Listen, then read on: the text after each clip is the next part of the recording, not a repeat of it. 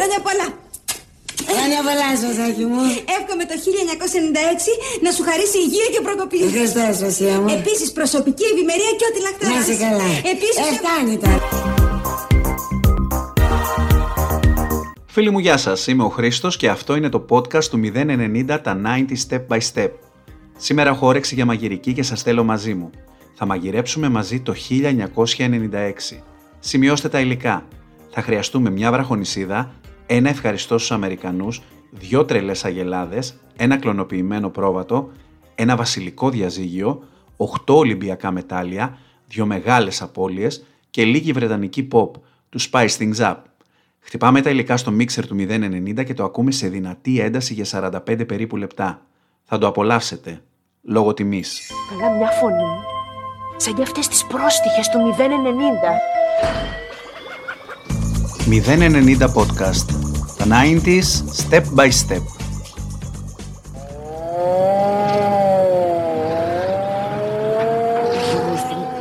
Χριστίνα!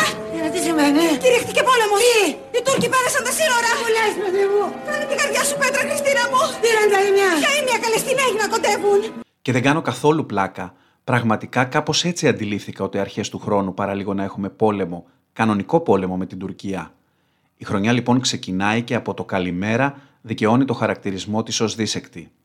Τέλη Ιανουαρίου, ένα θερμό επεισόδιο στη βραχονισίδα Ήμια φέρνει στο κόκκινο τις ελληνοτουρκικές σχέσεις. Τούρκοι δημοσιογράφοι σπέβδουν να κατεβάσουν την ελληνική σημαία που είχε υψώσει ο Δήμαρχος Καλύμνου και να τοποθετήσουν την τουρκική, μεταφέροντας ως τρόπεο την ελληνική σημαία στην πατρίδα τους. Στη συνέχεια γίνεται ένας χαμός. Εμείς στέλνουμε φρεγάτες, οι Τούρκοι βατραχανθρώπους. Πραγματικά σας λέω, είναι ό,τι πιο κοντά σε πόλεμο με την Τουρκία, θυμάμαι. Στέλνουμε και ένα ελικόπτερο να επιτηρεί τους Τούρκους βατραχανθρώπους, το οποίο κάτω από αδιευκρίνηστε συνθήκες πέφτει και θρυνούμε τρεις Έλληνες αξιωματικούς. Το ζήτημα παίρνει τεράστιες διαστάσεις και την κατάσταση αναλαμβάνουν να εξομαλύνουν οι φίλοι μας Αμερικανοί, προς τους οποίους ο Πρωθυπουργός Κώστας Σιμίτης απευθύνει το περιβόητο ευχαριστώ την επόμενη μέρα μέσα στη Βουλή, ξεσηκώνοντας θύελα αντιδράσεων. Η Μαλβίνα στο Sky για τα ίμια. Πρώτη είδηση της μέρας. Μας πιάσανε τον κόλο. Πάει πολεμόχαρη φίλοι μου, καρά ξεφτυλιστήκαμε. Που χτες ήταν να κάνουμε τη Γιούρια, τη φοβερή, εμείς οι ανυποχώρητοι. Και σήμερα μας τη φορέσανε κανονικά καρά τσεκαρισμένο. Βρε Σιμίτη, βρε Λεβέντε μου, Ευρωπαία μου, εσύ που δεν θα φεύγαμε αν δεν φεύγανε. Και πήγαμε πρώτοι και κάρα φρουμαγμένοι. Τις έφαγα δηλαδή, αλλά μου ρίξανε κιόλας. Και θα αναρωτηθείς, φίλε 25, που ειδικά κάθε φορά που αναφέρομαι σε πολιτικά γεγονότα σε αυτά τα podcast κρέμεσαι από τα χείλη μου. Not. Μα εδώ υπάρχει ένα κενό. Το ευχαριστώ στους Αμερικανούς, το λέει ο Πρωθυπουργός της χώρας Κώστας Σιμίτης, που είναι ο Ανδρέας. Λίγες μέρες πριν το σκηνικό στα ίμια, ο Ανδρέας Παπανδρέου παρετείται, μιας και η κατάσταση της υγείας του έχει επιδεινωθεί πολύ και νέος πρόεδρος του Πασόκ εκλέγεται ο Κώστας Σιμίτης, ο οποίος θέλει ένα νέο Πασόκ, πιο ρεαλιστικό, πιο φιλοαμερικανικό, Πιο ετοιμαστείτε να σας βάλω τα δυο πόδια σε ένα παπούτσι και ξεχάστε τα τσοβόλαδο στα όλα του Αντρέα; Αρκετά όμως με τα πολιτικά. Βαρέθηκα λίγο. Εμένα το 96 με βρίσκει με νεύρα. Και ποια χρονιά δεν σε βρίσκει με νεύρα, θα μου πείτε, και θα έχετε δίκιο. Λόγω διαβάσματος είχα αρχίσει να παίρνω κιλά, αρκετά κιλά. Βασικά μου αφιέρωνα δυο σουξέ που είχαν κυκλοφορήσει τότε. Όταν ενέβαινα στη ζυγαριά αυτό. Σώμα μου καημένο, δεν σε ορίζω πια. Σώμα μου, σώμα μου φτιαγμένο από πυλό Σώμα μου Και όταν ξεκινούσα δίαιτες της τελευταίας στιγμής, αυτό. Τώρα τρέχω σαν τρελή για να σώσω τι προλάβω Κρατήστε αυτό με τα παραπάνω κιλά μου. Έχω body shaming story παρακάτω. Κυρίες και κύριοι, χαίρετε. Συναγερμό στην Ευρώπη από τον εφιάλτη των τρελών αγελάδων. Νέες ποσότητες μολυσμένων κρεάτων εντοπίστηκαν στη Γαλλία και την Ισπανία. Ελέγχου στα βοηδή σε όλα τα κράτη-μέλη της κοινότητας ζητάει η Ευρωπαϊκή Επιτροπή. Την άνοιξη μαθαίνουμε για την ασθένεια των τρελών αγελάδων. Τι είχε συμβεί, με απλά λόγια, κτηνοτρόφοι στο Ηνωμένο Βασίλειο είχαν ταΐσει αγελάδες με νεκρά ζώα. Αυτές αρρώστησαν και σε μερίδα κόσμου που κατανάλωνε βοδινό κρέας προκαλούσαν την ασθένεια Κρόισφελ Γιάκομπ, της πογκόδους εγκεφαλοπάθειας. Ο κόσμος παθαίνει πανικό, σταματάει γενικά το κρέας, γινόμαστε υποχρεωτικά vegan. Εννοείται θυμάμαι αυτά τα ρεπορτάζ του Sky σε ταβέρνες με τον κλασικό Έλληνα μπροστά από τις σούβλες να δείχνει ότι καταναλώνει κεφαλάκια, κοκορέτσια, βοδινά και ότι δεν τον αγγίζει τίποτα. Θυμάμαι εκείνη την περίοδο είχαμε πάει ημερήσια εκδρομή στην Αθήνα και φυσικά μετά την Ακρόπολη ήταν must να φάμε στα McDonald's συντάγματος.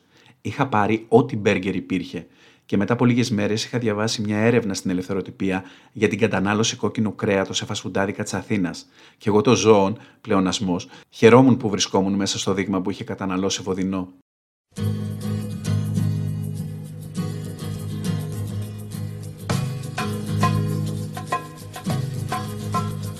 Ήταν σε εκείνη την εκδρομή που ανακάλυψα τον παράδεισο στο κέντρο της Αθήνας. Και όχι, δεν εννοώ τα Wendy's με το διάσημο μπέργκερ με το τετράγωνο μπιφτέκι που έτρεξα να δοκιμάσω με τον κολλητό μου Δημήτρη. Μπαίνοντας μου λέει, Δεν θα πάρεις το μπέργκερ με το τετράγωνο μπιφτέκι. Αυτό το ζητάνε όλοι, δεν είμαστε τίποτα επαρχιωτάκια.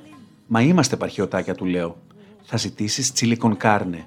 Τι θα ζητήσω, chili con carne, μου λέει, είναι πολύ της μόδας. Τι είναι αυτό, του λέω. Θα δεις, μου λέει, και μου φέρνουν αυτά τα φασόλια με τη μαύρη σάλτσα. Λοιπόν, ο παράδεισος που συνάντησα στο κέντρο της Αθήνας ήταν το νέο μεγάλο δισκοπολείο στην αρχή της σταδίου. Λέγεται Virgin Megastores. Θαμπομένο επαρχιωτάκι alert. Μεγάλα δισκάδικα είχε η Αθήνα. Λίγο πιο κάτω στην Πανεπιστημίου ήταν και το Μετρόπολης. Αλλά ήταν η αισθητική του χώρου που με θάμπωσε. Είχε μια μεγάλη γυάλινη σκάλα για να πας στον πάνω όροφο, γυάλινες εσωτερικές γέφυρες που ένωναν το ένα τμήμα με το άλλο. Αυτό που μου είχε κάνει τη μεγαλύτερη εντύπωση ήταν ότι στους τοίχους υπήρχαν όλες οι καινούργιες κυκλοφορίες των CD με ακουστικά που μπορούσες να ακούσεις όλα τα τραγούδια. Εκεί λοιπόν βλέπω μια τεράστια φύσα της Απόλυτης που μας ενημέρωνε ότι στις 6 Μαρτίου η Άννα Βύση παρουσιάζει τον καινούριο της δίσκο με τίτλο Κλίμα Τροπικό και οι οθόνες να παίζουν το κλειπ σε όλο το μαγαζί. Για τη μουσική ιστορία να πούμε ότι ο δίσκος κυκλοφορεί 29 Φλεβάρι, γίνεται διπλά πλατινένιος με περισσότερες από 105.000 πωλήσεις και σαρώνει το ραδιοφωνικό airplay αλλά και την νυχτερινή ζωή. Την παρουσίαση του δίσκου είχε κάνει δόξα και τιμή στον Μπράβο σε ένα μεγάλο αφιέρωμα που έδωσαν το παρόν και ο Νίκος Καρβέλας αλλά και η κόρη του Σοφία, η οποία ρωτά live τη μητέρα της στην απορία όλου του κόσμου. Για να καταλάβω δηλαδή κι εγώ, γιατί δεν έχω καταλάβει τόσα χρόνια. Εσύ και ο μπαμπάς είστε χωρισμένοι. Όλο αγκαλιά είστε, περνάτε 24 ώρες μαζί. Έτσι δεν είναι καλοί φίλοι. Και οι άνθρωποι αγαπιούνται. Δεν ξέρω, δεν είμαι σίγουρη. Ο μπαμπάς σου δεν είναι. Είναι δυνατόν να χωρίσω έτσι ψυχρά τον μπαμπά σου; Α, όχι. Χωρίσαμε όχι, σαν εντάξει, ερωτικός ναι. ζευγάρι. Δεν Συμφωνώ, χωρίσαμε σαν εντάξει. μπαμπάς και μαμάς της Σοφίας. Ωραία. Μιας και μιλάμε για μουσική, ο Φίβος αυτή την περίοδο είναι στα καλύτερά του. Ένα μικρό μίξ με επιτυχίες του Φίβου σε μια μόνο χρονιά. Έπιασε βροχή Αγάπη καλοκαιρινή Φινόφορο ξανά Και η ζωή μου σκοτωθώ Το δηλητήριο που κράτησες για μένα. Ίσο, κι ύστερα εγώ, κι ύστερα εγώ Πώς θα συνεχίσω Τη ζωή θα ζω. Ήμουνα για σένα, ναι, τι ήσουνα για μένα, ναι Καιρός λοιπόν για να λογαριαστούμε Μονάχα εγώ τρελάθηκα, για σένα καταστράφηκα. Να δεις που όλοι θα πούνε Να ξέρεις μονάχα πόσο μου έχεις λείψει. Μακριά από σένα βρίσκομαι Τηλεφωνήσέ μου Ίσως νιώθω έτσι κι εγώ. Τηλεφωνήσέ μου Ίσως να μας βγει σε καλό. Ε, ποιος ήτανε; Ο Βασίλης Καράς ήτανε. Λέει να του τηλεφωνήσετε. Τι λες Μαρή; Αλήθεια, μη σώσω. Κρίστο. Καλέ τηλεφωνήστε του, ίσως να σας βγει σε καλό. Ο Φίβος γράφει για την Άτζελα Δημητρίου το δίσκο Μη Μας Αγαπάς, στον οποίο υπήρχε το τραγούδι Μαργαρίτες. Στην Ελλάδα έκαναν επιτυχία πολλά τραγούδια του δίσκου. Στο εξωτερικό όμως και ειδικά στι ανατολικές χώρες, Τουρκία, Ισραήλ, οι Μαργαρίτες γίνονται τεράστιο σουξέ. Όπως είχε δηλώσει και η ίδια η Λέδη, στο νούμερο 3 η Μαντόνα, στο νούμερο 1 η Άτζελα. Μέσα στα άλλα ακούσαμε και Αντώνη Ρέμο που κάνει την πρώτη του δισκογραφική δουλειά με το Φίβο. Τον Αντώνη Ρέμο τον γνωρίσαμε μέσα από τον Μπράβο. Τα Σάββατα τραγουδούσε ντουέτο με τη Ρούλα, μεγάλες επιτυχίες της εποχής. Ο Φίβος του είχε γράψει και ένα δικό τους τραγούδι. Είχα που λες να σε δω κάτι χρόνια Κι ήρθες εχθές ξαφνικά σαν τα χιόνια Και αφαιθείς τη ζωή μου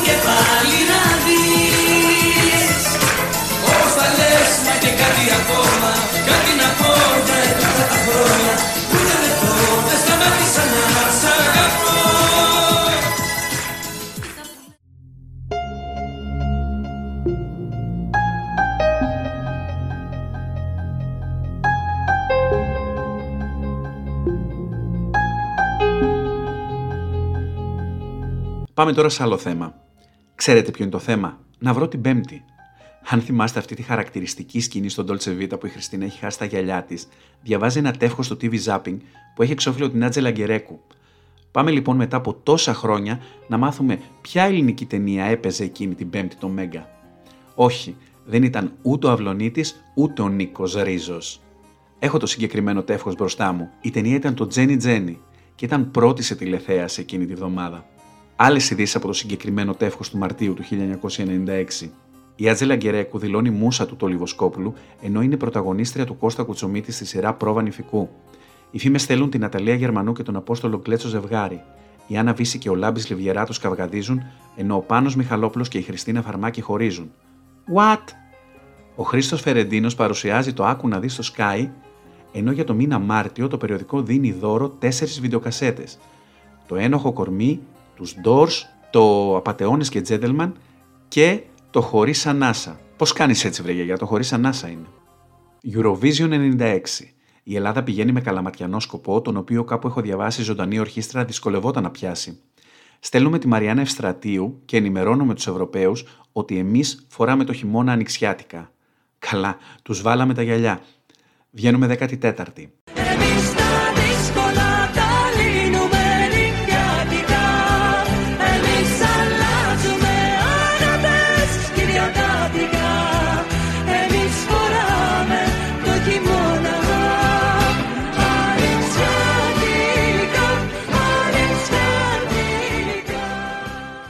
Σε εκείνη τη Eurovision ακολουθείται μια διαφορετική διαδικασία για τις χώρες που θα συμμετείχαν τελικά στο διαγωνισμό. Παιδιά, ακούστε, είναι κάτι τρομερό. Χρειαζόμαστε βοήθεια. Ε, επειδή οι χώρες που θα λάβουν μέρος φέτος στο διαγωνισμό είναι 32 και όχι 22-23 όπως άλλες χρονιές, θα περάσουμε από άλλο ένα διαγωνισμό.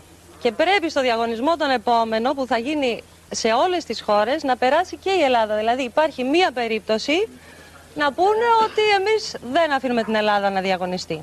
Αυτό που εννοούσε η Μαριάννα είναι ότι το 96 για πρώτη φορά γίνεται ένας μη τηλεοπτικός, μόνο ηχητικός προκριματικός γύρος. Διοργανώθηκε από την EBU, προκειμένου να οριστικοποιηθεί ο αριθμός των χωρών που θα συμμετείχαν στο μεγάλο τελικό. Ήταν η δεύτερη φορά που στέλναμε τη Μαριάννα Ευστρατείου στο διαγωνισμό. Πρώτη φορά ήταν το 1989 με το δικό σου αστέρι και εκείνη ήταν η πρώτη Eurovision που είδα. Πήγαινα Δευτέρα ή Τρίτη Δημοτικού και μια οικογενειακή μας φίλη κάθε Κυριακή πρωί μου έκανε επαναληπτικές ασκήσεις στα μαθηματικά. Στόκος από τότε. Οπότε ένα Σάββατο μου λέει Χρήστο μου αύριο δεν θα κάνουμε μάθημα γιατί θα κοιμηθώ αργά. Γιατί της λέω, μου λέει θα δω Eurovision. Τι είναι η Eurovision, της λέω; Μου λέει είναι ένας μουσικός διαγωνισμός που παίρνουν μέρος χώρες από όλη την Ευρώπη. Μου άρεσε σαν ιδέα. Στείνομαι κι εγώ το βράδυ και βλέπω την πρώτη μου Eurovision. Και μαγεύομαι. Τα υπόλοιπα είναι ιστορία. Τότε ήταν που άκουσα πρώτη φορά και αυτή τη φωνή. 19ο τραγούδι Ελλάδα, το δικό σου αστέρι με τη Μαριάννα. Hashtag φέρτε πίσω τη Δάφνη. Στα 90's λοιπόν, μόνο εγώ παρακολουθούσα Eurovision από όλο το σπίτι. Ήταν η ερωτελεστία μου. Ένα μεγάλο μπολ popcorn, η πορτοκαλάδα μου και ένα σημειωματάριο που έβαζα βαθμούς στα τραγούδια και έβγαζα μόνος μου τον νικητή. Το 96 λοιπόν η κήτρια, όπως είχα προβλέψει, ήταν η Amar Queen με το υπέροχο The Voice και για μια ακόμη φορά πρώτη θέση στην Ιρλανδία.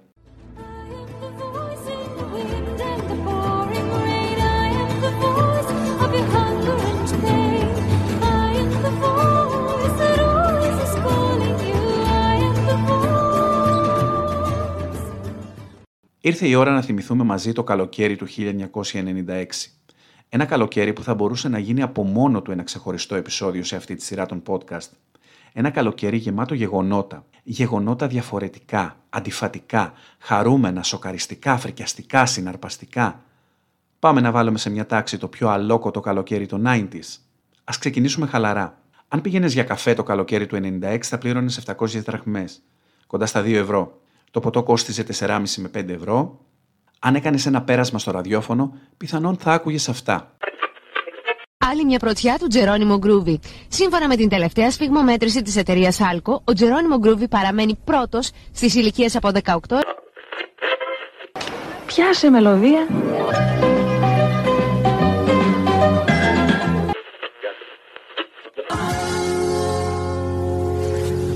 Αυτό ήταν το τραγούδι Χαμένα από το νέο δίσκο της Κέτης Γαρμπή με τίτλο Αρχίζω πόλεμο. Στα Χαμένα λοιπόν.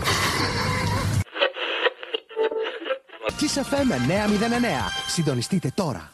Αν ήσουν πιο ποιοτικός και ήθελες να πας μια επίδαυρο, θα έβλεπες τον Γιώργο Κιμούλης στον Ιδίποδα Τύρανο με την Άννα Συνοδεινού ω Ιωκάστη, τις θεσμοφοριάζουσες με τον Σωτήρη Μουστάκα και τις εκκλησιάζουσες με τον Γιώργο Μιχαλακόπουλο. Το σινεμά έκανε 4 ευρώ και αν πήγαινε σε κάποιο θερινό, θα έβλεπες στο Φάργκο την επικίνδυνη αποστολή, την ημέρα ανεξαρτησίας, το train spotting, τη ταινιάρα ή και την Παναγία των Παρισίων. Σε θερινό σινεμά έγινε το σκηνικό που ήθελα να σας πω πιο πριν, σχετικά με τα παραπάνω κιλά μου. Καλοκαίρι του 96 είχα πάει να δω τον Οργασμό της Αγελάδας, μια αρκετά προχωρημένη για τα ελληνικά δεδομένα ταινία της Όλγας Μαλέα, σχετικά με τη σεξουαλική απελευθέρωση δύο έφηβων κοριτσιών στην επαρχία.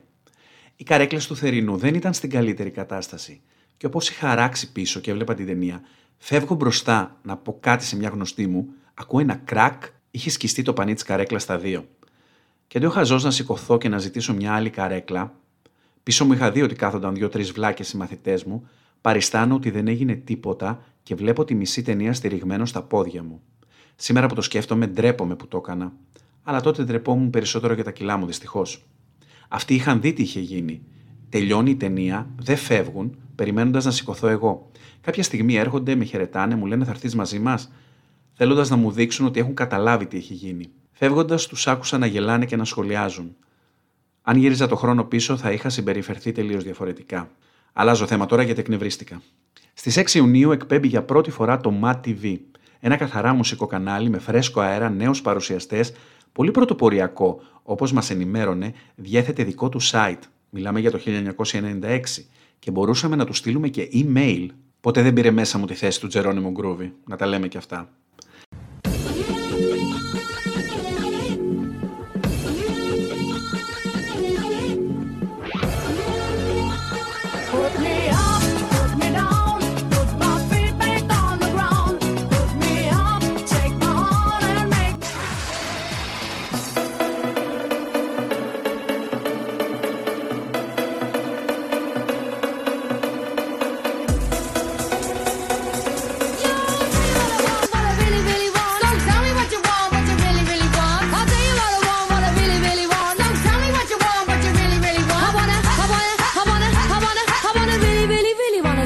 Εννοείται μια στάση στο Wannabe. Το 1996 το βρετανικό συγκρότημα Spice Girls κυκλοφορεί με τη Virgin το πρώτο του singles, το Wannabe, το οποίο γίνεται νούμερο 1 σε 31 χώρες, κάτι που τις καθιερώνει σαν παγκόσμιο φαινόμενο.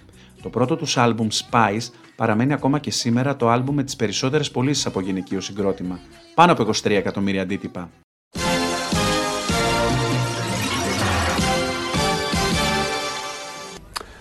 Χαίρετε κυρίες και κύριοι. Κυριακή σήμερα 23 Ιουνίου και η Ελλάδα πενθεί. Ο Ανδρέας Παπανδρέου έφυγε για πάντα και μαζί του παίρνει τέλος μια ολόκληρη εποχή. Μια εποχή που θα φέρει ανεξίτηλα τη σφραγίδα του. Το τελευταίο ταξίδι του Ανδρέα Παπανδρέου ξεκίνησε σήμερα τα ξημερώματα στις 2.30 το πρωί όταν παρά τις προσπάθειες του Δημήτρη Κρεμαστινού, ο πρόεδρος του Πασόκ άφηνε την τελευταία του πνοή ύστερα από οξύ χημικό επεισόδιο. Στις 23 Ιουνίου, ο μεγάλος πολιτικός και ιδρυτής του Πασόκ φεύγει από τη ζωή. Συγκλονιστικός ο επικίδιος που εκφωνεί ο γιος του Γιώργος Παπανδρέου. Ακόμα θυμάμαι εκείνη τη φράση. «Πατέρα, άκουσες τα νέα» «Πατέρα, άκουσες τα νέα» Ένας σπουδαίος άντρας, ένας μεγάλος επαναστάτης, ο πατέρας μας. Ο πατέρας μας έφυγε.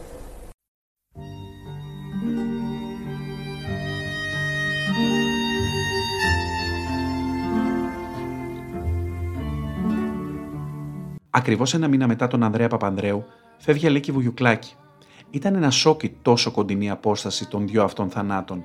Δεν θα πω ότι ο Ανδρέας Παπανδρέου ήταν ο καλύτερος πολιτικός, ούτε ότι η Αλίκη ήταν η καλύτερη ηθοποιός. Ήταν όμως δύο από τις πιο λαοφιλείς προσωπικότητες που γνώρισε ποτέ η Ελλάδα. Η Αλίκη φεύγει στις 23 Ιουλίου και όπως λένε, όταν εισήχθη στο ιατρικό κέντρο, υπέγραψε όχι με το όνομά της, αλλά με το όνομα της πρωταγωνίστριας του πιο χαρακτηριστικού της ρόλου, Λίζα Παπασταύρου, από το ξύλο βγήκε από τον Παράδεισο. Η κηδεία της μετατρέπεται σε λαϊκό προσκύνημα με την παρουσία πολλών συναδέλφων και πλήθος κόσμου εκείνο το ζεστό μεσημέρι του Ιουλίου. Τον Αύγουστο ο λαός της Αθήνας ξεχύνεται πάλι στους δρόμους, για καλό αυτή τη φορά, για να υποδεχτεί με τιμές ηρώων τους Ολυμπιονίκες μας. Στις 20 Ιουλίου γίνεται στην Ατλάντα των Ηνωμένων Πολιτειών η τελετή έναρξης των Ολυμπιακών Αγώνων, οι οποίοι συμπλήρωναν 100 χρόνια από την αναβίωσή τους. Ένα τρομοκρατικό χτύπημα στο Ολυμπιακό Πάρκο ρίχνει μεγάλη σκιά στη μοναδική αυτή γιορτή του αθλητισμού. Δεν είναι όμως ικανό να περιορίσει τον ενθουσιασμό των Ελλήνων που για πρώτη φορά βλέπουν τα μετάλλια να έρχονται σαν ζεστά κουλούρια. Απολογισμός: 4 χρυσά μετάλλια, 4 αργυρά. Χρυσή Υπήρο Δήμας και Κάχη Καχιασβίλη στην Άρση Βαρών. Όλοι θυμόμαστε τη φράση του προπονητή του Πύρου Δήμα Χρήστου Ιακώβου την ώρα που σήκωνε τα βάρη. Κάτσε κάτω από την μπάρα, κάτσε κάτω από την μπάρα. Κάτσε! Χρυσό και στον Ιωάννη Μελισανίδη για την άψογη εκτέλεση του προγράμματός του στη ρυθμική γυμναστική, αλλά και για τον Νίκο Κακλαμανάκη στην Ιστιοσανίδα. Το κλίμα ήταν πανηγυρικό. Βλέπαμε από το πρωί μέχρι το βράδυ Ολυμπιακούς Αγώνες. Μάθαμε αθλήματα που δεν ξέραμε ότι υπήρχαν. Επικρατούσε ένα κλίμα, οι παλιότεροι θα καταλάβουν, κλίμα καλοκαιριού 87, αλλά και πιο νέοι. Φανταστείτε καλοκαίρι 2004 με το Euro. Όπως είπα πιο πριν όμως, το καλοκαίρι αυτό τα είχε όλα. Δυστυχώς δεν μετρήσαμε μόνο μετάλλια και νίκες, αλλά και πολλά θύματα. Είχαμε μια δίσεκτη παρέλαση ατόμων που με θολωμένο μυαλό σκόρπισαν το θάνατο. Τι να πρωτοθυμηθώ; Μητέρα πνίγει το παιδί της και το πετάει στη θάλασσα. Πατέρα στεμαχίζει με τσεκούρι τον ψυχικά άρρωστο γιο του και βάζει φωτιά. Τίποτα όμως δεν μας προετοίμαζε για το έγκλημα του αιώνα. Το έγκλημα που αποκαλύφθηκε στις αρχές του Αυγούστου. Μια μορφή απόκοσμη, βγαλμένη θα λέγει κανείς από χολιγουντιανή ταινία τρόμου, ο Θεόφιλος Σεχίδης σκόρπισε το θάνατο σε πέντε μέλη της οικογένειάς του στη Θάσο. Δολοφόνησε τον πατέρα του, τη μητέρα του, την αδελφή του, την γιαγιά του και το θείο του, τον αδελφό του πατέρα του. Όχι μόνο με καταπίεζαν, ήταν κανονική συνωμοσία εναντίον μου για να με βγάλουν από τη μέση. Κανείς δεν έμαθε ποτέ τι κίνησε το θελωμένο νου ενός ανθρώπου που σκόρπισε τα κομμάτια των δικών τους στα σκουπίδια και μετά με ψυχραιμία τέρατος έδινε οδηγίες για το σημείο που θα τους βρουν.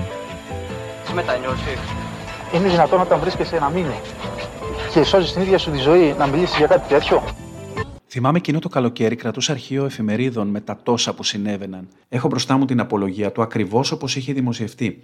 Δεν θα πω λεπτομέρειες. Θα πω μόνο για να καταλάβετε ότι δικαίως ο Σεχίδης χαρακτηρίστηκε ως ο Χάνιμπαλ Λέκτερ της Ελλάδας. Για να ελαφρύνω λίγο το κλίμα, την υπόθεση Σεχίδη είχε σατηρήσει ο Λευτέρης Παπαπέτρου στα εγκλήματα. Ήταν ο Γιακουμής που ήθελε να φέρει στον ίσιο δρόμο η Κορίνα.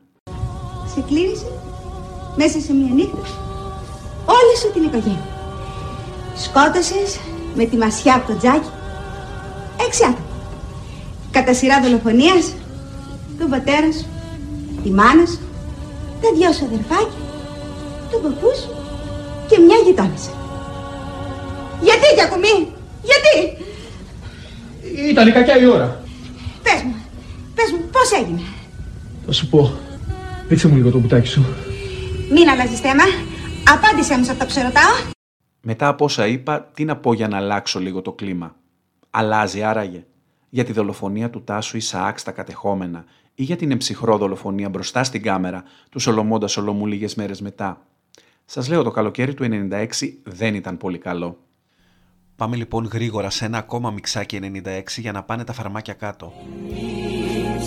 από τους πρόποδες της γης κατακτητές της κορυφής με τη σημαία μας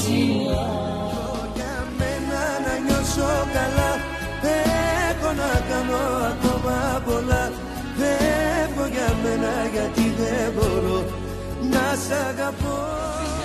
Έφυγες μακριά μου Έφυγες και σπάσες την καρδιά μου. Μη ζητάς θέση πια στα όνειρά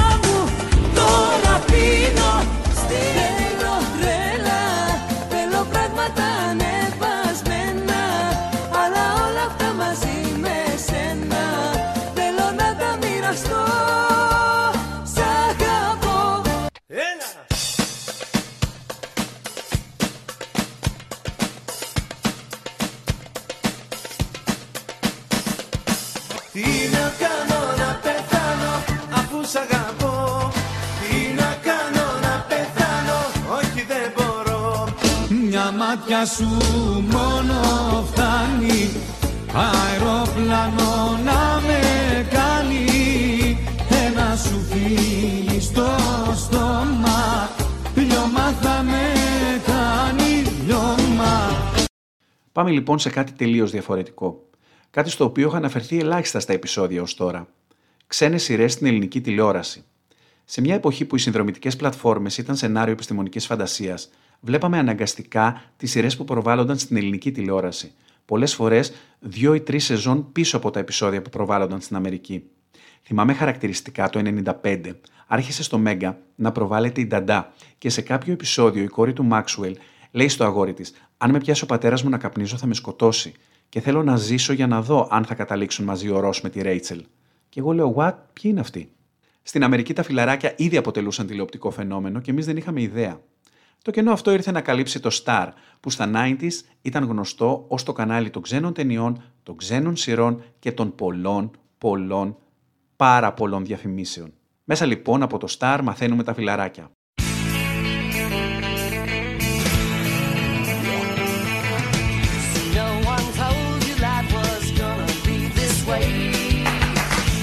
Δεν νομίζω να είστε τίποτα νορμάλ και να μην χειροκροτάτε στο συγκεκριμένο σημείο.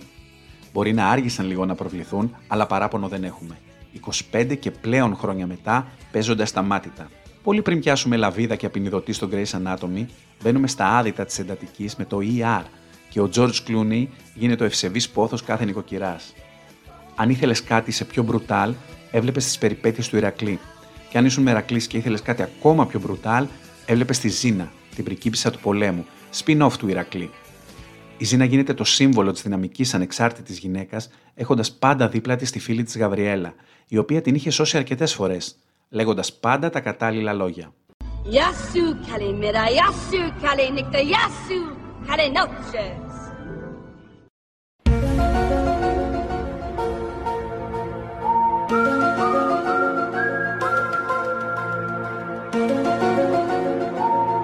Και επειδή μιλάμε για ξένες σειρές, I save the best for last. Μιλάμε φυσικά για τα X-Files που αρχίζει να προβάλλει το Star το 96. Στην Αμερική παίζονταν από το Σεπτέμβριο του 93, ενώ μια σεζόν είχε προβάλλει και ο Αντένα το 94. Παραφυσική δραστηριότητα, UFO, απαγωγές από εξωγήινους και οι πράκτορες Μόλτερ και Σκάλι που προσπαθούν να βρουν απαντήσεις στους απαγορευμένους φάκελους του FBI δημιουργούν όπως έχει ψηφιστεί τη δεύτερη πιο καλτ σειρά στην ιστορία της τηλεόρασης μετά το Star Trek. Είναι η πρώτη τηλεοπτική σειρά που γίνεται εξώφυλλο στο περιοδικό σινεμά με 20 σέλιδο παρακαλώ αφιέρωμα. Η τρέλα μου για τη σειρά απίστευτη. Όλα τα βιβλία μου, τα τετράδια μου, αργότερα τα έδρανα στα αμφιθέατρα του παιδαγωγικού, είχαν χαραγμένο το χαρακτηριστικό X των τίτλων. Αποκορύφωμα, επειδή όπως σας είπα στην Ελλάδα προβάλλονταν προηγούμενοι κύκλοι της σειράς, είχα βάλει μια ξαδέρφη μου που έμενε στον Καναδά να μου γράφει τα καινούργια επεισόδια σε βιντεοκασέτες, οι οποίες για να παίξουν στην Ελλάδα έπρεπε να τους κάνεις μια μετατροπή. Μια μετατροπή που κόστιζε 20.000 η μία κασέτα, δηλαδή 60 ευρώ. Η αλήθεια ήταν εκεί έξω, όπως και το μυαλό από το κεφάλι μου. Και μιας και πιάσαμε τις μεγάλες τηλεοπτικές μου αγάπες, το Σεπτέμβρη κάνει πρεμιέρα στο Μέγκα η σειρά με την οποία ταυτίστηκε όλη η γενιά μου τότε. Λόγω τιμής.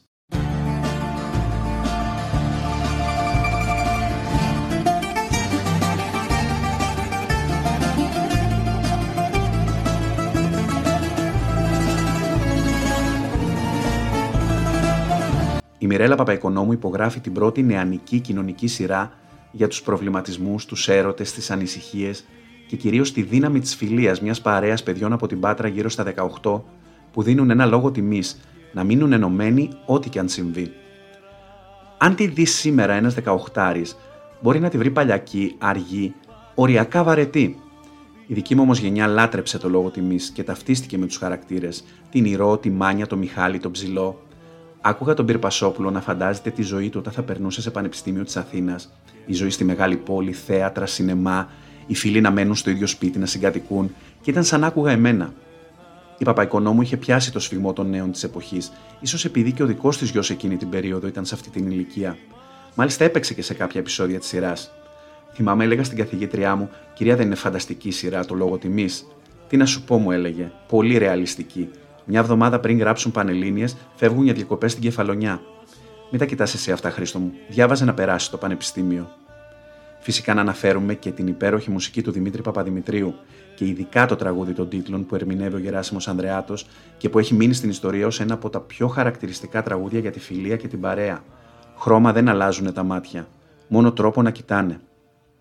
Να πω ότι εμένα μου άρεσε και το σκάκι πολύ. Και μια που ανέφερα back to back δύο μεγάλες τηλεοπτικές μου αγάπες, ας κλείσω αυτή την τριλογία με μια ταινία. Να ρωτήσω κάτι. Σας αρέσουν οι ταινίες τρόμου; Like scary movies. Uh huh. You never told me your name. Why do you want to know my name? So I want to know who I'm looking at. Someone is playing a deadly game.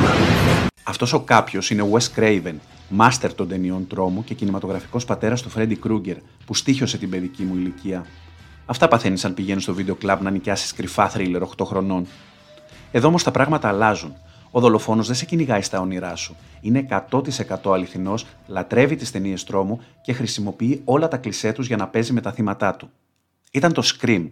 Αυτό το τρολάρισμα του Craven στις ταινίες τρόμου άρεσε πολύ. Η επιτυχία της ταινίας τεράστια. Δίνει το φιλί της ζωής στο συγκεκριμένο είδος ταινιών, που είχε αρχίσει να παρακμάζει στα 90s. Την ώρα που ταινίες όπως Η Σιωπή των Αμνών και το Seven ήθελαν τον τρόμο να ακολουθεί αστυνομική πλοκή. Να πούμε ότι η ταινία κυκλοφόρησε στην Αμερική τέλη του 96 και ακούστε, η διανομή της στις ελληνικές αίθουσες έγινε τον Οκτώβριο του 97. Μικρή πολιτική παρένθεση για το φθινόπωρο 96. Έχουμε εκλογές. Εκλογές διαφορετικές. Αν θυμάστε στο επεισόδιο του 93, σας είχα πει ότι εκείνες οι εκλογές ήταν οι τελευταίες του μπαλκονιού και των τεράστιων συγκεντρώσεων. Οι εκλογές του 96 έμειναν στην ιστορία ως οι εκλογές του καναπέ. Το εκλογικό αποτέλεσμα κρίθηκε από τις τηλεμαχίες των κομμάτων. Πρώτο πάλι το Πασόκ με 41%. Χαρακτηριστικό το εξώφυλλο της ελευθεροτυπίας εκείνη την Κυριακή των εκλογών. Δείχνει ένα ημερολόγιο στις 22 Σεπτέμβρη και από κάτω τη σημείωση να θυμηθώ να σηκωθώ από τον καναπέ. Η ελευθεροτυπία που στο θέμα των προσφορών το πάει σε άλλο level. Σου λέει οι άλλοι δίνουν με κουπόνια CD και σαλατιέρες. Εγώ θα δώσω σπίτι. Τώρα η ελευθεροτυπία σας κάνει δώρο το όνειρο της ζωής σας. Ένα σούπερ διαμέρισμα 140 τετραγωνικών στην καταπράσινη Κηφισιά. Ένα διαμέρισμα που τα έχει όλα. Και με μια μοναδική Alfa Romeo 164 στην πόρτα σας. Λεπτομέρειες από σήμερα και κάθε μέρα στην ελευθεροτυπία. Φθινοποριάζει και η τηλεοπτική σεζόν 96-97 ξεκινά, φέρνοντας κάτι νέο στην ελληνική τηλεόραση. Τα reality. Ειδικά εσείς οι πιο νέοι που μας ακούτε, με τον όρο reality, το μυαλό σας πηγαίνει ουσιαστικά σε παιχνίδια. Μουσικά reality, reality επιβίωσης, εγκλισμού, φλερτ. Πώς ξεκίνησαν όμως όλα, ποιο ήταν το πρώτο αυθεντικό reality και τι πραγματευόταν;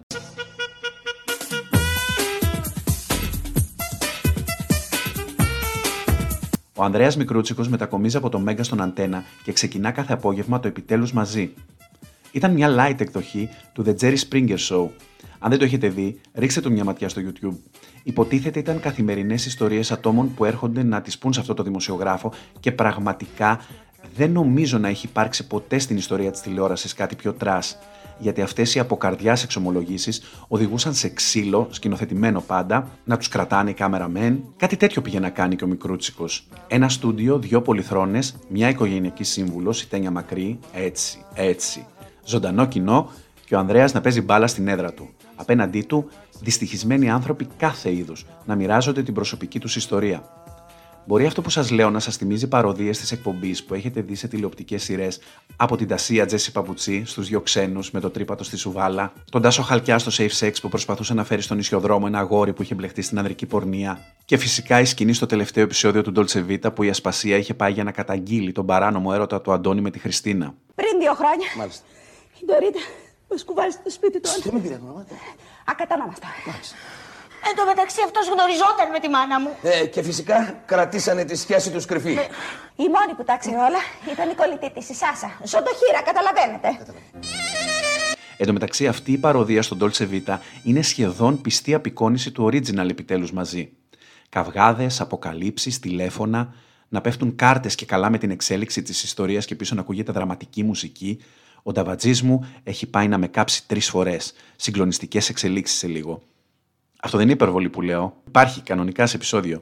Η εκπομπή είχε τεράστια επιτυχία και ό,τι έχει επιτυχία φέρνει και μιμητές. Έτσι, λίγο καιρό μετά, έχουμε στο Sky τις αληθινές ιστορίες με τον Δημήτρη Μάρκο και εντάξει, για το μύθος ή Αλιαροπούλου θα μιλήσουμε το 1997. Πέρα από αυτό το αυθεντικό reality, έχουμε και άλλου τύπου reality αυτή τη σεζόν. Ένα καμουφλαρισμένο με το μανδύα της κοινωνικής δημοσιογραφίας και ένα με το μανδύα της μαχητικής δημοσιογραφίας κατά της διαφθοράς. Το πρώτο ήταν το κεντρί με την Ατάσα Ράγιο. Θέματά του πορνεία, ναρκωτικά, να πούμε ότι πεζόταν 12 το μεσημέρι. Ένα χαρακτηριστικό στιγμιότυπο εδώ. Κυρίες και κύριοι, γεια σας. Γεια σας και καλή σας εβδομάδα. Μια νέα γυναίκα πιστεύει ότι συνομιλεί με το Άγιο Πνεύμα. Έτσι μας λέει. Ισχυρίζεται ότι είναι απεσταλμένη του Θεού για να σώσει τον κόσμο πριν από τη Δευτέρα παρουσία. Η Νούλα ήρθε σήμερα στην εκπομπή μας από το Βέλγιο. Πώς έγινε η πρώτη προσέγγιση, Η πρώτη φορά που μου μίλησε ε, ήταν γραπτός, γιατί είμαι μια, ένα άτομο που φοβάμαι. Να σου πω ειλικρινά, όταν μου μίλησε στην αρχή και μου είπε ότι ήταν ο Θεός, ο Ολιβιέ, ο Ολιβιέ μου είπε ότι ε, είμαι στα δεξιά του Θεού. Εννοείται μου θύμισε αυτή τη σκηνή από το Δίσεξα Μαρτίν. Τι κάνει καλέ; Συνομιλεί με την Αγία Κατερίνη την Αιγυπτία. Στα Αιγυπτιακά; Όχι καλέ, στα ελληνικά. Και πού ξέρει ελληνικά η Αιγυπτία; Πήγε στο στρατηγάκι του Καΐρου. Τι που ξέρει. Οι Άγιοι ξέρουν όλες τις γλώσσες. Σωστά. Καλέ αυτή γελάει. Φαίνεται της είπε κανένα αστείο η Αγία για να σπάσει ο πάγος. Το άλλο ήταν όνομα και πράγμα. Κίτρινος τύπος με το Μάκη Τριανταφυλόπουλο. Ο Ρομπέν των δασών της δημοσιογραφίας που αντί για τόξο είχε μια κρυφή κάμερα. Τα βάζει με θέματα πως τότε ήταν τζιζ. Διαφθορά πολιτικών, μίζες, φακελάκια, αλλά και με τους παπάδες που ήταν το αγαπημένο του θέμα. Απολαύστε. Και μπροστά στα μάτια σας σας λέω ότι μεθόδευσα τον διωγμό σας από το μοναστήρι, διότι τέτοιοι κουνιστοί και λυγιστοί δεν έπρεπε να εισάγονται μέσα στο μοναστήρι Εγώ μας. ήμουν Γιατί κουνιστός, να τα εσύ αποτελέσματα. με χούφτονες, εσύ με χούφτονες, εγώ ήμουν κουνιστός, εσύ δεν με παρακάλαγες να σε γαμίσω. Πώς κατα... Μα εσείς Σας μία παρακαλώ. λέτε... Δεν θέλω να χρησιμοποιείτε τέτοιες Καταρχήν οι λέξεις. εκφράσεις σας καταμαρτυρούν ποιος είστε; Προ- Α, στο Τσακίρ Κέφι έφευγε και κανένα ποτήρι στο στούντιο, όπως εδώ. Να ανοίξω διάλογο. ξεπερνάει κάθε όριο. Όχι, όχι, σας παρακαλώ πολύ. Όχι, κυρία Σταματάκη, δεν γίνεται δουλειά έτσι. Σας παρακαλέσω πολύ. Όχι, έτσι. Στείλω όπως στείλατε τον Όχι, άντρα μου. σας παρακαλώ. Όπως έστειλες τον άντρα μου να σε στείλω. Δεν μπορείς να τα βγάλεις τώρα. Τηλεοπτικά στο Μέγκα συνεχίζουν Dolce Vita και εμείς και εμείς, ενώ στον Αντένα μεγάλη επιτυχία σημειώνει το remake του Εκείνες και εγώ, που είχε κάνει στα 70 ο Λάμπρος Κωνσταντάρας. Τώρα με το Γιάννη Μπέζο. Τι θα γίνει με εκείνο το καφεδάκι; Ναι, ναι, ναι. Πώς το πίνεις, Σκέτο. Σκέτο, σκέτο. Ένα σκέτο φέρε παιδί μου στο γραφείο. Ναι. Ναι, Και έκανα κουρασανάκι αν έχει. Και κάνει ένα κουρασανάκι, α, ναι. Και χυμό πορτοκάλι, φρέσκο όμως. Και χυμό πορτοκάλι φρέσκο. Να το κλείσω ή θα συνεχίσεις; Ε, και μιλόπιτα. Ναι. Μιλόπιτα. Έχει μιλόπιτα. Σήμερα βρήκατε να κάνετε προμήθειες. Ναι. Φέρε και μιλόπιτα. Α, Με, με σατική. Τώρα έκλεισα, μάτε μου τέγει. Να αναφέρουμε εδώ ότι τα προξενιά της Ανίτα Σπάνιας στο Χρυσό Κουφέτο αποκτούν έναν αντίπαλο στο Sky. Η Γιούλη Λιοπούλου κάνει ακριβώς την ίδια εκπομπή και την ονομάζει λογοδοσμένη. Τώρα που το σκέφτομαι, αν αυτή η εκπομπή παίζονταν σήμερα, θα μπορούσε κάλλιστα να ονομαστεί το προξενιό της Ιουλίας. Αχαχα, κακό. Επιστρέφουμε στα μουσικά και πάμε να βραβεύσουμε τους αγαπημένους μας για το 96 όπως τους ψήφισαν οι αναγνώστες του μουσικού περιοδικού Popcorn. Βλέπω εδώ ανάμεσα στις άλλες μια κατηγορία πιο συμπαθής καλλιτέχνης. What the fuck; Για δεύτερη χρονιά ψηφίζεται ο Γιώργος Αλκαίος. Βραβείο πρωτοεμφανιζόμενο καλλιτέχνη στην Ντάμπτα. Όχι, στον Αντώνη Ρέμο. Ο Σάκης Ρουβάς μπαίνει στην αίθουσα 45 λεπτά μετά την έναρξη του σοου συνοδεία ασφαλείας και του Ηλία Ψινάκη, αφού ανακοινώνεται ότι έχει κερδίσει βραβείο καλύτερης σκηνικής παρουσίας. Σκηνικά Michael Jackson. Γενικά σε αυτά τα βραβεία κυριαρχεί ένα στυλ μπασταρδεμένο, το λαϊκό pop. Καθαρά pop καλλιτέχνες το έχουν ρίξει στα τσιφτετέλια, κρατώντας όμως και ένα τόνο της παλιάς τους εικόνας. Στις 6 Νοεμβρίου παρουσιάζεται από την Καλαμάτα, παρακαλώ, το τελευταίο Μπράβο. Όταν λέω τελευταίο, εννοώ το Μπράβο στη μορφή που το πρωτογνωρίσαμε. Επανήλθε στις αρχές του 97 ως Μπράβο καλώς ήρθατε. Ήταν που έφερνε η ρούλα άτομα από το εξωτερικό που είχαν πολλά χρόνια να δουν τις οικογένειές τους.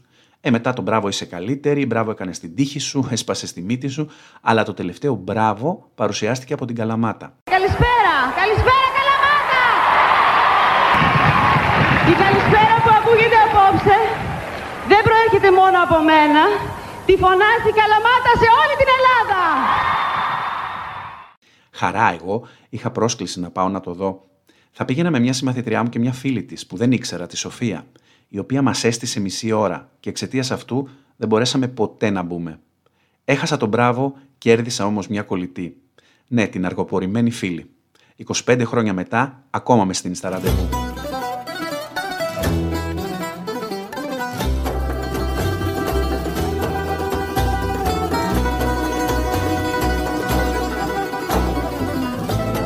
Προς το τέλος του χρόνου κυκλοφόρησαν έντεχνα κλασικά διαμαντάκια. Η Μελίνα Κανά συνεργάζεται με τον Θανάση Παπακοσταντίνου και κυκλοφορεί το δίσκο της Αγάπης Γερακάρη. Ένα CD που άκουγα θυμάμαι χωρίς να κάνω skip κανένα τραγούδι. Η Αρβανιτάκη κυκλοφορεί το υπέροχο τραγούδια για τους μήνες σε μουσική Δημήτρη Παπαδημητρίου, μελοποιώντας στίχους μεγάλων ποιητών. Το CD θυμάμαι ήταν σαν ημερολόγιο. Πρώτος δίσκος για το Γιάννη Κότσιρα με το Αθώο Ένοχο, ενώ ο Θάνος Μικρούτσικος και Άλκης Αλκαίος συνεργάζονται για μια ακόμα φορά, χαρίζοντας στο Δημήτρη Μητροπάνο τη Ρόζα. Περιοδικό Δίφωνο για το ελληνικό τραγούδι και τη μουσική επικαιρότητα. Αυτό το μήνα. Λίνα Νικολακοπούλου. 16 πολιτικοί απαντούν σε ανοιχνευτικά ερωτήματα. Ακόμη, 14 πρόσωπα του ελληνικού τραγουδιού δίνονται άι βασίλειδες και χαρίζουν δώρα. Περιοδικό Δίφωνο. Μια φορά το μήνα η μουσική μιλάει. Κυκλοφορεί τώρα. Το δίφωνο στο εξώφυλλό του φιλοξενεί Λίνα Νικολακοπούλου. Στα καρέ των φωτογραφιών της μέσα στη συνέντευξη βλέπουμε ότι παίρνει ένα χαρτί, το στρίβει και ανάβει τσιγάρο. Στο χαρτί είναι γραμμένοι κάτι στίχοι. Πλησιάζεις και διαβάζεις. Μη με πας από το σπίτι, τα ακούς. Στο Θεό να με πας. Εγώ κάπου εδώ σας αφήνω και σας δίνω ραντεβού στο 1997. Θα το θυμηθούμε μαζί σαν ηφαίστειο που ξυπνά. Τα λέμε!